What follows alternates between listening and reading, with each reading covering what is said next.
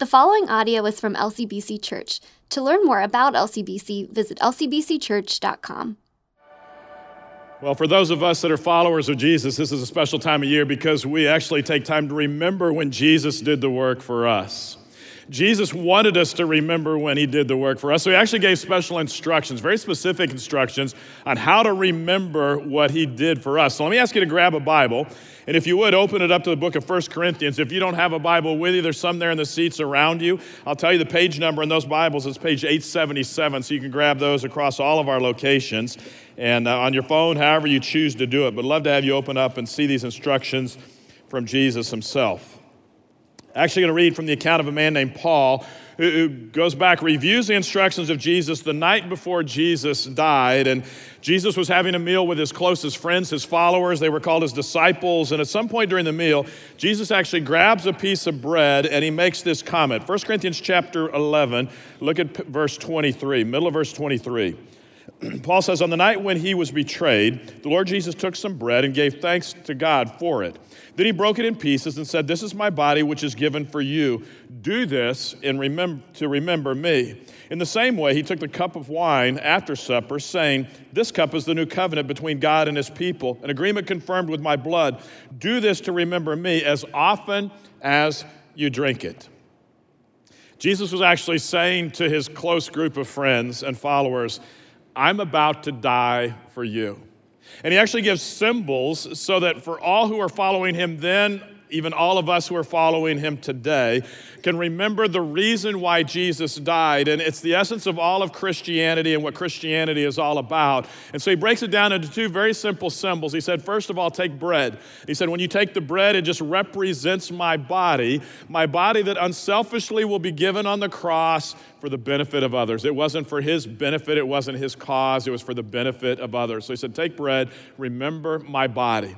Then he took a cup and he said, When you drink the wine, it represents my blood. And he said, Blood that's shed, and it's through my shedding of my blood that there is the possibility of forgiveness of sins. And so he said, Take bread, take, take drink, eat and drink, and remember my body, remember my blood. So, for 2,000 years since the death of Jesus, followers of Jesus have been eating and drinking and remembering what he's done for us. For 2,000 years, theologians, and theologians are people that spend their whole life studying God closely. And for 2,000 years, theologians have been trying to figure out a way how do we describe what Jesus is about to do? How do we describe what Jesus is saying here? And they came up with two words, two words to describe what Jesus did on the cross. The words are substitutionary atonement. And when you see those two words, you might roll your eyes and go, oh man, I never use those kind of words. I don't want to even think about using those kind of words. But I would just say, don't be intimidated by those two words because you actually know what they mean. And let me kind of describe them to you this way. Let's look at the second word first, the word atonement. And let me describe atonement to you by asking you a question. How many of you, and I need a show of hands across all of our locations, how many of you have actually ever had a speeding ticket in your life? Speeding tickets in your life.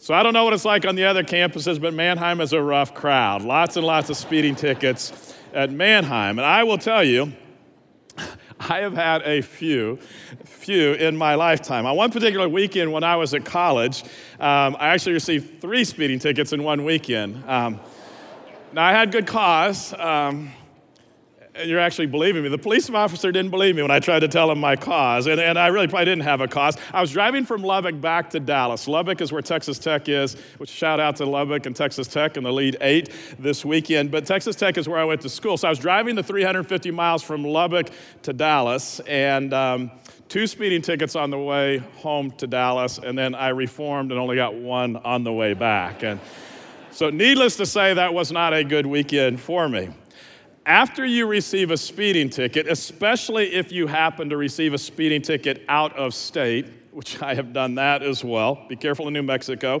but after you receive a speeding ticket, then what they actually do is they drag you into court at that moment and they say you have to atone for your wrongdoing. You actually have to pay for breaking the law.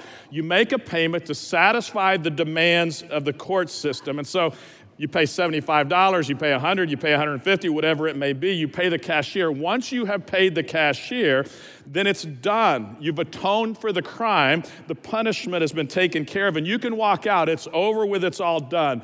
Atonement is the idea that a payment has been made that satisfies the justice system. A payment is made that satisfies the justice system. Now let's look at the first word. You know what a substitute is.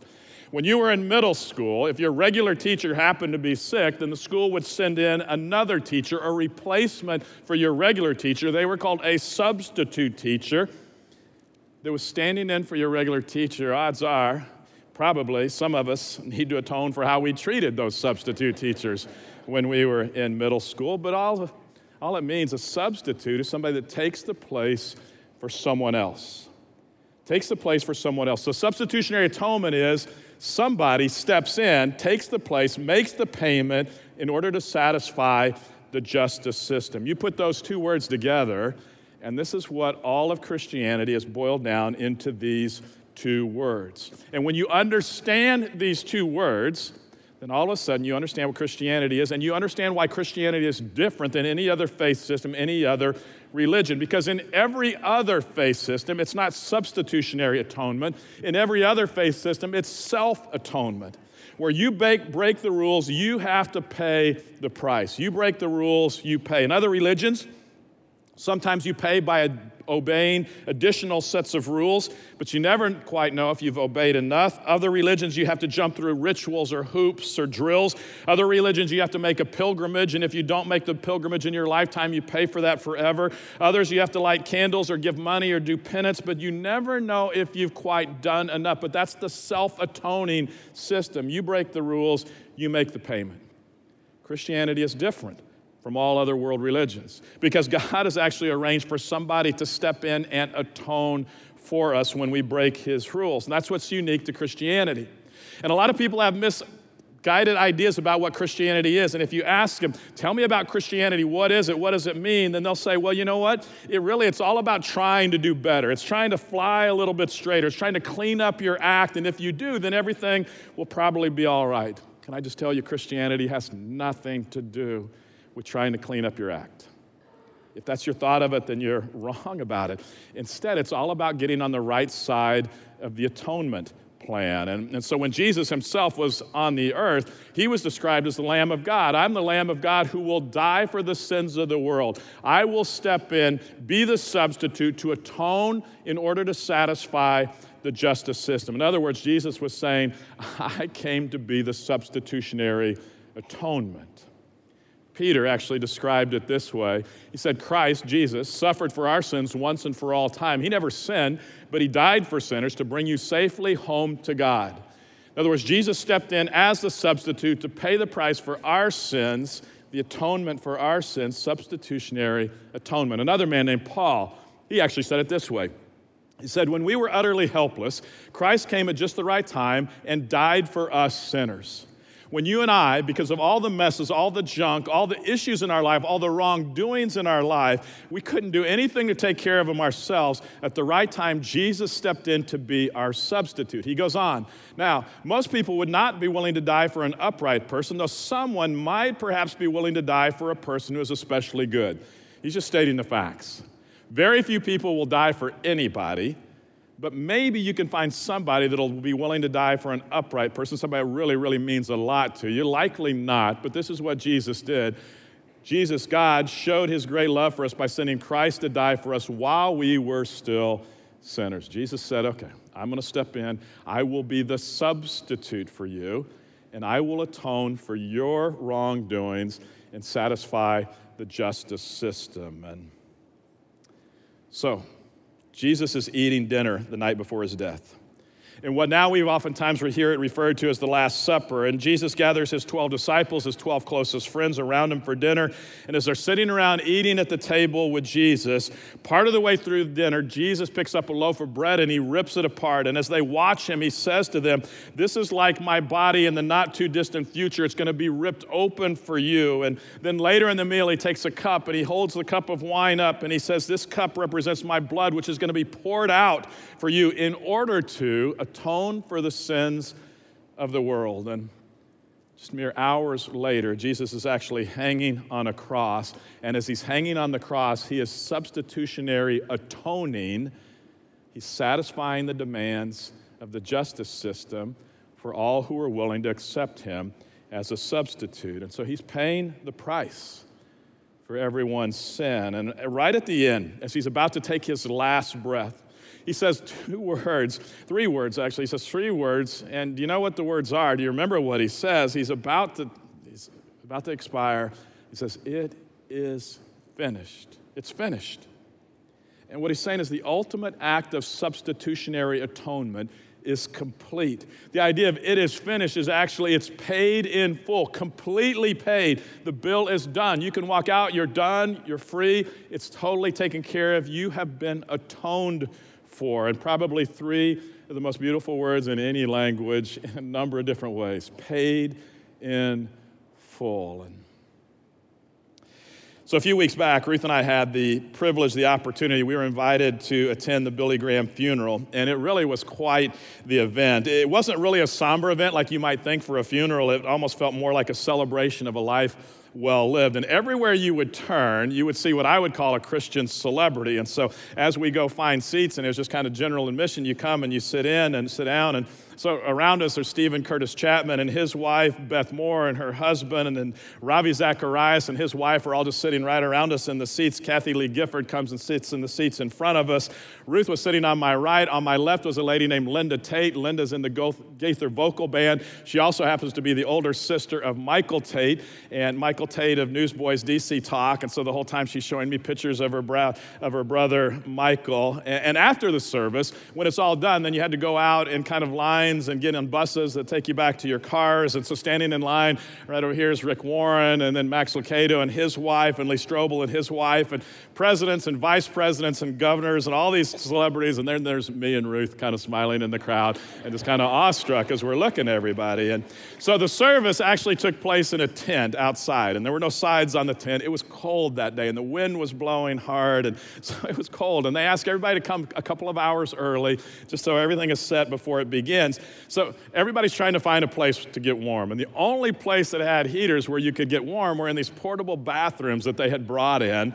Um, and so I spent as much time as the bath- in the bathroom as I possibly could before it started. So one time while I'm in the bathroom, so I don't know how else to describe this to you, so I'm just going to tell you what happened, and if you're offended, then so be it. But I'm in the bathroom, and I'm standing at the urinal, okay? And, and there's this unwritten rule for men you don't look to the side, you don't talk to anybody, you just look straight ahead, okay? So I was doing that, and I'm standing there, and all of a sudden I realized Ricky Skaggs is standing to my left, and Jim Bakker is standing to my right. And I mean, it was just wild. It was that way the whole time. Now, I did not look and say anything, I didn't talk to them, um, but it was just kind of this wild thing. The whole event was just kind of just this crazy celebration of Billy Graham's life, and it was a life worth celebrating.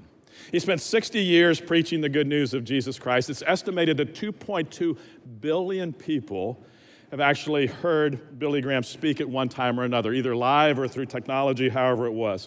He said no when he had offers to get involved in politics. He had said no when he had offers to get involved in Hollywood, lived a humble, just modest life. One of the things I appreciate about him is he was a bridge builder, not a wall builder. And so he was constantly building bridges with others. When it came to the civil rights movement back in the 1950s and 60s, at that time it was common in large arenas to have ropes, and the blacks had to sit on one side, the whites sat on the other. Billy went into the arenas and said, I will not speak here unless you take down the ropes. And so they eventually did, and they took down the ropes. And he just lived quite a life. But being at that particular service reminded me of a story that I've told you before but it just beautifully illustrates this whole idea of substitutionary atonement.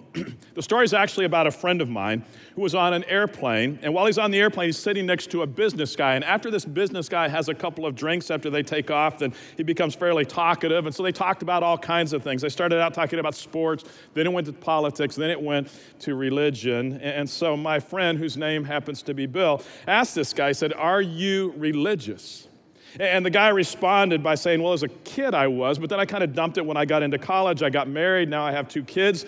And so he said, Recently, I've decided that my wife and my kids need religion. So he found them a church for his wife, for his kids to attend, and he got them all plugged in into this church. And so Bill said, Oh, so do you go? And he said, Oh, no, no, no, I don't go.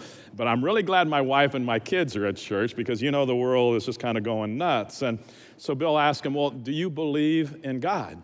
And he said, Well, yeah, I think everybody believes that there's God of some sort. And so Bill said, Well, do you believe in an afterlife?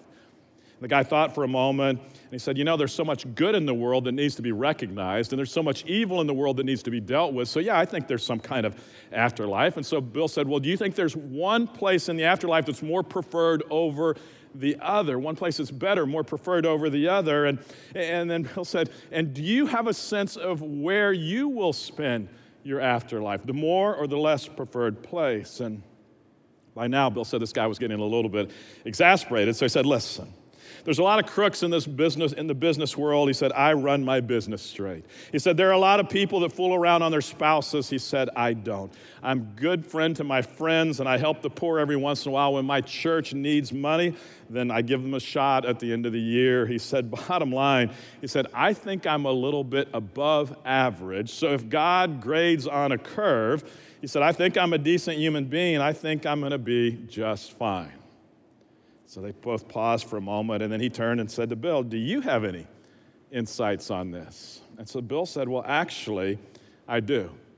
So, there in the airplane, he grabbed a dinner napkin, he took out a pen, and he began drawing a ladder, a ladder that looked kind of like this. And this guy was banking his eternity on being a little bit above average. And Bill said, This is a ladder. God is at the top. He said, You would think God would be at the top, wouldn't you? I mean, God is perfect and all. And the guy said, Oh, yeah, that would definitely be where God is. So God's at the top. He said, At the bottom of the ladder, you can't even see their names. They are so low, but it's, it's just the awful, awful people of the world. And so it's the, it's the Saddam Husseins, it's the Adolf Hitlers, it's the Jeffrey Dahmers of the world. And he said, They're at the very, very bottom of the ladder. And, and so Bill said, Now, you said, you see yourself a little above average. So, on this ladder, if this is a morality ladder, where would you rate yourself? Where would you put yourself? And so Bill handed him a pen. He said, I just want you to put an initial where you'd see yourself on this ladder. And so before the guy could actually do that, Bill said, But real quick, he said, Let me just ask you a question. He said, Who do you think is the most moral, wonderful, godly person alive at this time? And right away, the guy said, Oh, that's Mother Teresa, without a doubt. At that time, she was still alive. And Bill said, Mother Teresa, that's a good choice. That's an excellent choice. But he said, Can I tell you, I've read some of her writings, and what surprises me is how often she admits in her writings about doing things that would be displeasing to God. And this guy said, "You've got to be kidding me. And Bill said, No. He said, As a matter of fact, she said, At times she gets snippy with some of the other nuns, and so she has to go back and apologize. When she was younger, she wrote some very fiery letters to her supervisors, and later she had to go back and apologize. She even admitted to having wayward thoughts in her head. And so Bill said, I don't know for sure. But if Mother Teresa were sitting here and you said, Where would you put yourself? He said, I think Mother Teresa would probably put herself kind of right in this range here. And so the guy kind of looked and was a little bit wide eyed. And, and Bill said, Okay, let's kind of make it a little closer to home now. And, and so he said, Who in the United States who in the United States do you respect? Somebody that you'd say is very, very moral. And, and right away, the guy said, Billy Graham. And uh, that was before Billy had passed. And so Bill said, that would be another great choice. So Bill rattled off some of the accomplishments of Billy Graham in his life. And, and then Bill said, but Billy has actually admitted that he's made a lot of mistakes in his life that hurt other people, that hurt his ministry. He said, I don't know for sure, but I think if Billy was here and he was going to put his mark on this ladder, I think Billy would put himself someplace just below Mother Teresa, is I think where he would put himself. And Bill said this guy's eyes continued to get a little bit bigger. And so then Bill said, Look, you don't know me. and you're probably wishing you had not ever met me at this point. But he said, Look, I'm actually a pastor, and I try to help people find God. And when they find God, I try to teach them to love others, and I try to teach them to respect others, and I try to teach them how to care for the poor. But he said, You know what? I've been doing that for decades, but I'm also a sinful man. And so if you ask me where I would put my mark on this ladder, he said, I would definitely be down here below Mother Teresa and Billy. And so Bill said, by now the guy's eyes are just really, really wide. And so then Bill turns to him and says, Okay, now, anywhere you want on this ladder, where would you put your initials? Where do you see yourself on this ladder. And the guy thought for a moment, and, um, and then he actually put a mark down here underneath Bill's name. And then they kind of were silent for a few moments, maybe even an awkward moment of silence. And finally, the guy looked at the ladder and he looked at Bill. He said, I'm in big trouble, aren't I? Now, actually, he didn't use those exact words. I've already talked about urinals. I can't use the words that this guy spoke when he talked about where he was on the ladder. But in essence, paraphrased, he said, I'm in big trouble, aren't I? And Bill said, Yeah. You know what? Here's the deal. So the problem is there's a gap between us and God. And Mother Teresa knew that there was a gap. Billy Graham knew there was a gap. I know there's a gap. Maybe till this point you didn't understand that there was a gap between you and God. And so the guy said to Bill, What has everybody done to take care of the gap? And so Bill began to talk about the fact that this gap is caused by our wrongdoings. And as he talked about it, he went on and he said, You know what? There's different ways to take care of it. You can self atone, you can substitutionarily atone, what we talked about just a moment ago. And, and he said, What they decided is, even if they lived 100 years, they're never going to be able to get to that point of perfection with God. It's not going to happen. So the self atoning isn't going to work.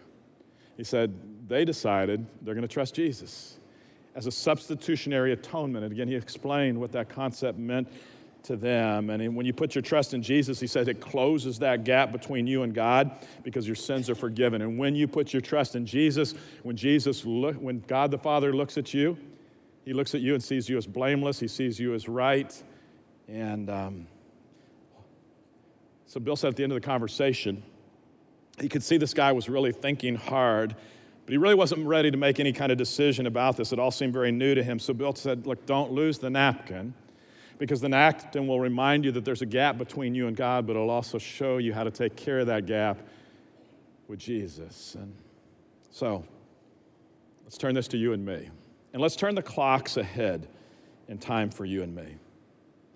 Do you understand that a day is coming when you will have to give an account of your life before God, your entire life? And most of us think that what will happen is we're going to open up this book and you're going to, God's going to find your name and He's going to crunch some numbers, the good and the bad, and then He's going to hit equal. And as long as your good actions outweigh your bad actions, then, then somehow you're going to be okay and you'll spend your afterlife with God. But if your bad actions outweigh the good, then you're in trouble for the afterlife. But can I just tell you, that is not what is going to happen. It's not the way it's going to work. On your final day, when you stand before God, the devil will be standing on one side of you, and he's actually there to tell God all of your wrongdoings, all of your sins. So he begins to tell all of your sins, and maybe it takes 40, 50, 60 years for him to go through all of the things that you've done wrong in your lifetime. And when he finishes telling all your sins, the question is not going to be, How could you have been such an awful person? The question is not going to be, how could you have sinned so often? The question is not going to be, how could you have sinned so spectacularly? Instead, the question is going to be, who is going to atone for your wrongdoings? How are you going to make payment and atone to satisfy the justice system? Somebody has to satisfy the demands of the justice system, and so who is going to atone for your wrongdoing? And there's two options that we can choose from. The first option you could choose is the self atoning option, where you decide you're going to live separate from God throughout your life and you can choose to atone for your own sins in a place of separation and isolation from God forever, for eternity. You could make this choice to self atone. But if you make this choice, you need to know that Jesus himself spoke about that. And he said, the moment you enter the afterlife after choosing to self atone, he actually uses a word to describe your condition. It's a word we don't often use or an expression we don't often use anymore. But he talks about you're going to enter and you will experience immediately the gnashing of teeth where you're just grinding your teeth. And it's this idea of being utterly frustrated and realizing you made a huge mistake and you're going to live full of regret forever.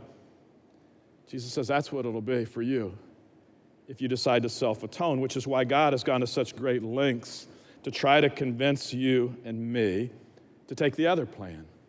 So you can choose to self atone, or we can choose the substitutionary atonement plan. It's our choice, it's our call, but it's one or the other. One time, Jesus was actually talking.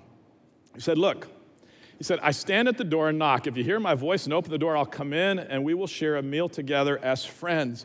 And what he goes on and kind of implies in this is Jesus is standing at the door of your life and he's knocking patiently and he's saying, do not self atone. It's a bad plan. You'll regret it forever. I paid the price for your sin. I am the substitutionary atoner, he's saying, and I'm knocking at your door. So would you open the door? And if you open the door, we can talk about substitutionary atonement because I paid the price, a price that will give you benefits in this life and on into the next. And so the day that you have to give an account for your life before God, the devil is standing on one side with a list of all of your wrongdoings.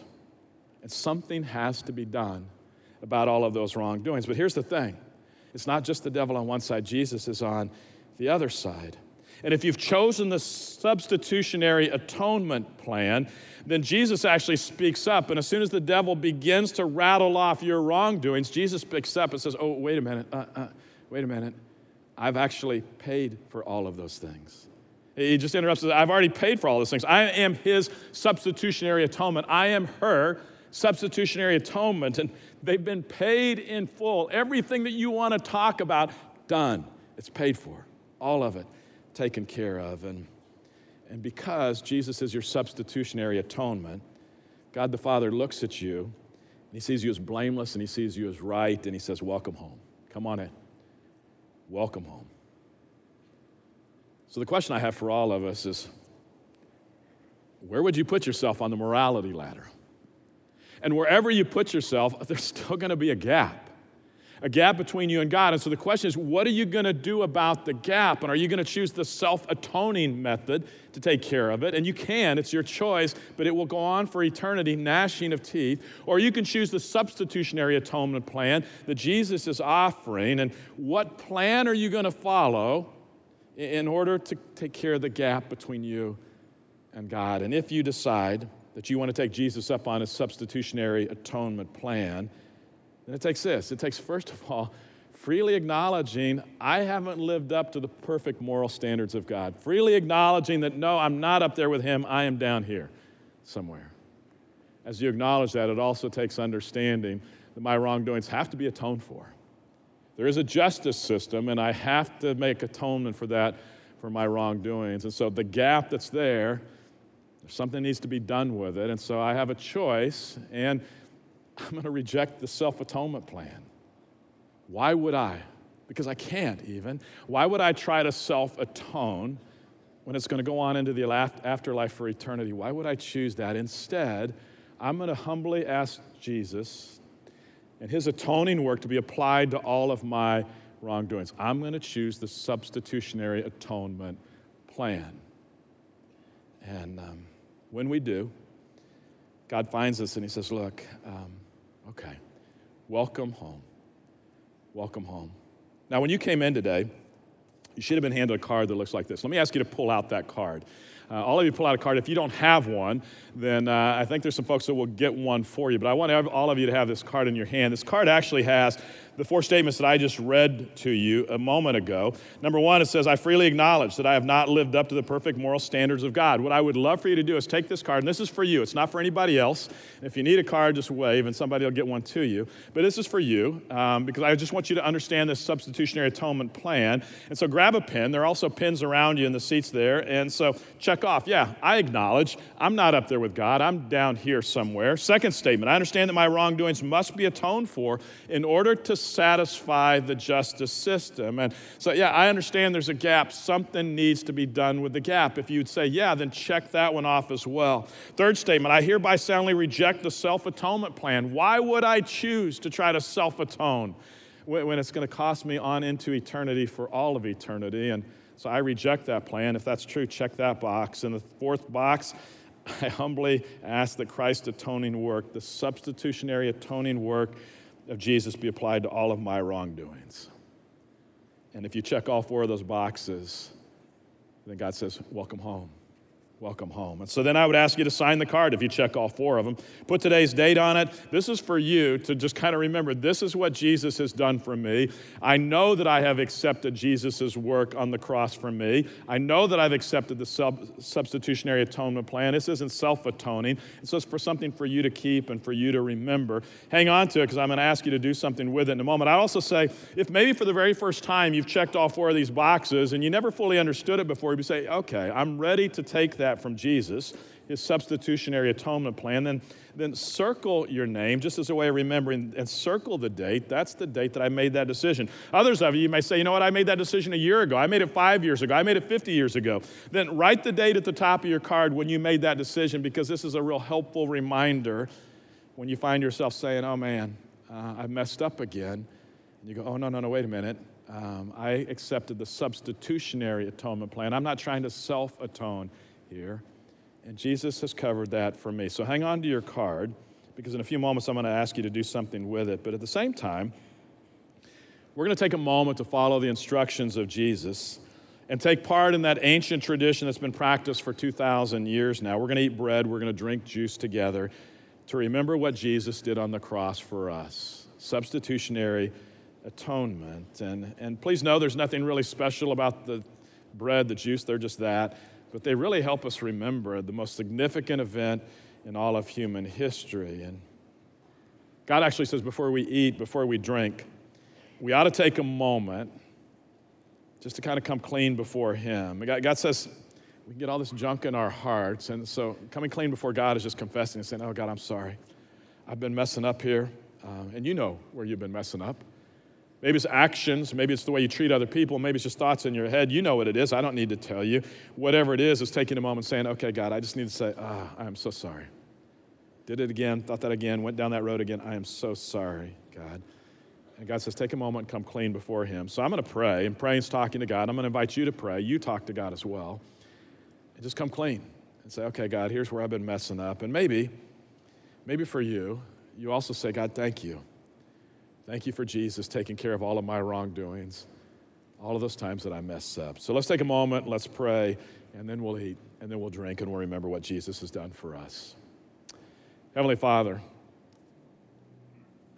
how amazing it is to think that in spite of all of our messes, in spite of all of our wrongdoing, in spite of all the times that we mess up, you offer to us a different plan than the self atoning plan. You actually sent Jesus into the world to be our substitutionary atonement. So step into our place, my place, our places, where we ought to be the ones paying in order to satisfy the justice system. And yet Jesus did that for us. What an incredible gift and an amazing thought. So, God, we're going to eat, we're going to drink to remember what Jesus has done for us. But first, we just want to come clean before you. And we just need to say we're sorry. We just need to say, God, we're sorry for some of the thoughts that run through our heads again and again. We're sorry for some of the actions that we've taken, or we're sorry for the way that we treat people sometimes. And God, I'm sorry for thoughts that I have that are inappropriate towards you. I'm sorry for the way I treat people that may be hurtful and contrary to what you would want. I'm sorry for when I have actions in my life that are contrary to your ways. God, I say thank you for Jesus, that I don't have to self atone, but instead I can just have real confidence in the substitutionary atonement of Jesus, and that He paid it in full, done forever. So, God, today we're going to eat, we're going to drink, we're going to remember. And as we remember, we're going to say, Thank you. Thank you for this incredible gift that Jesus has given to us. And I pray in Jesus' name. Amen.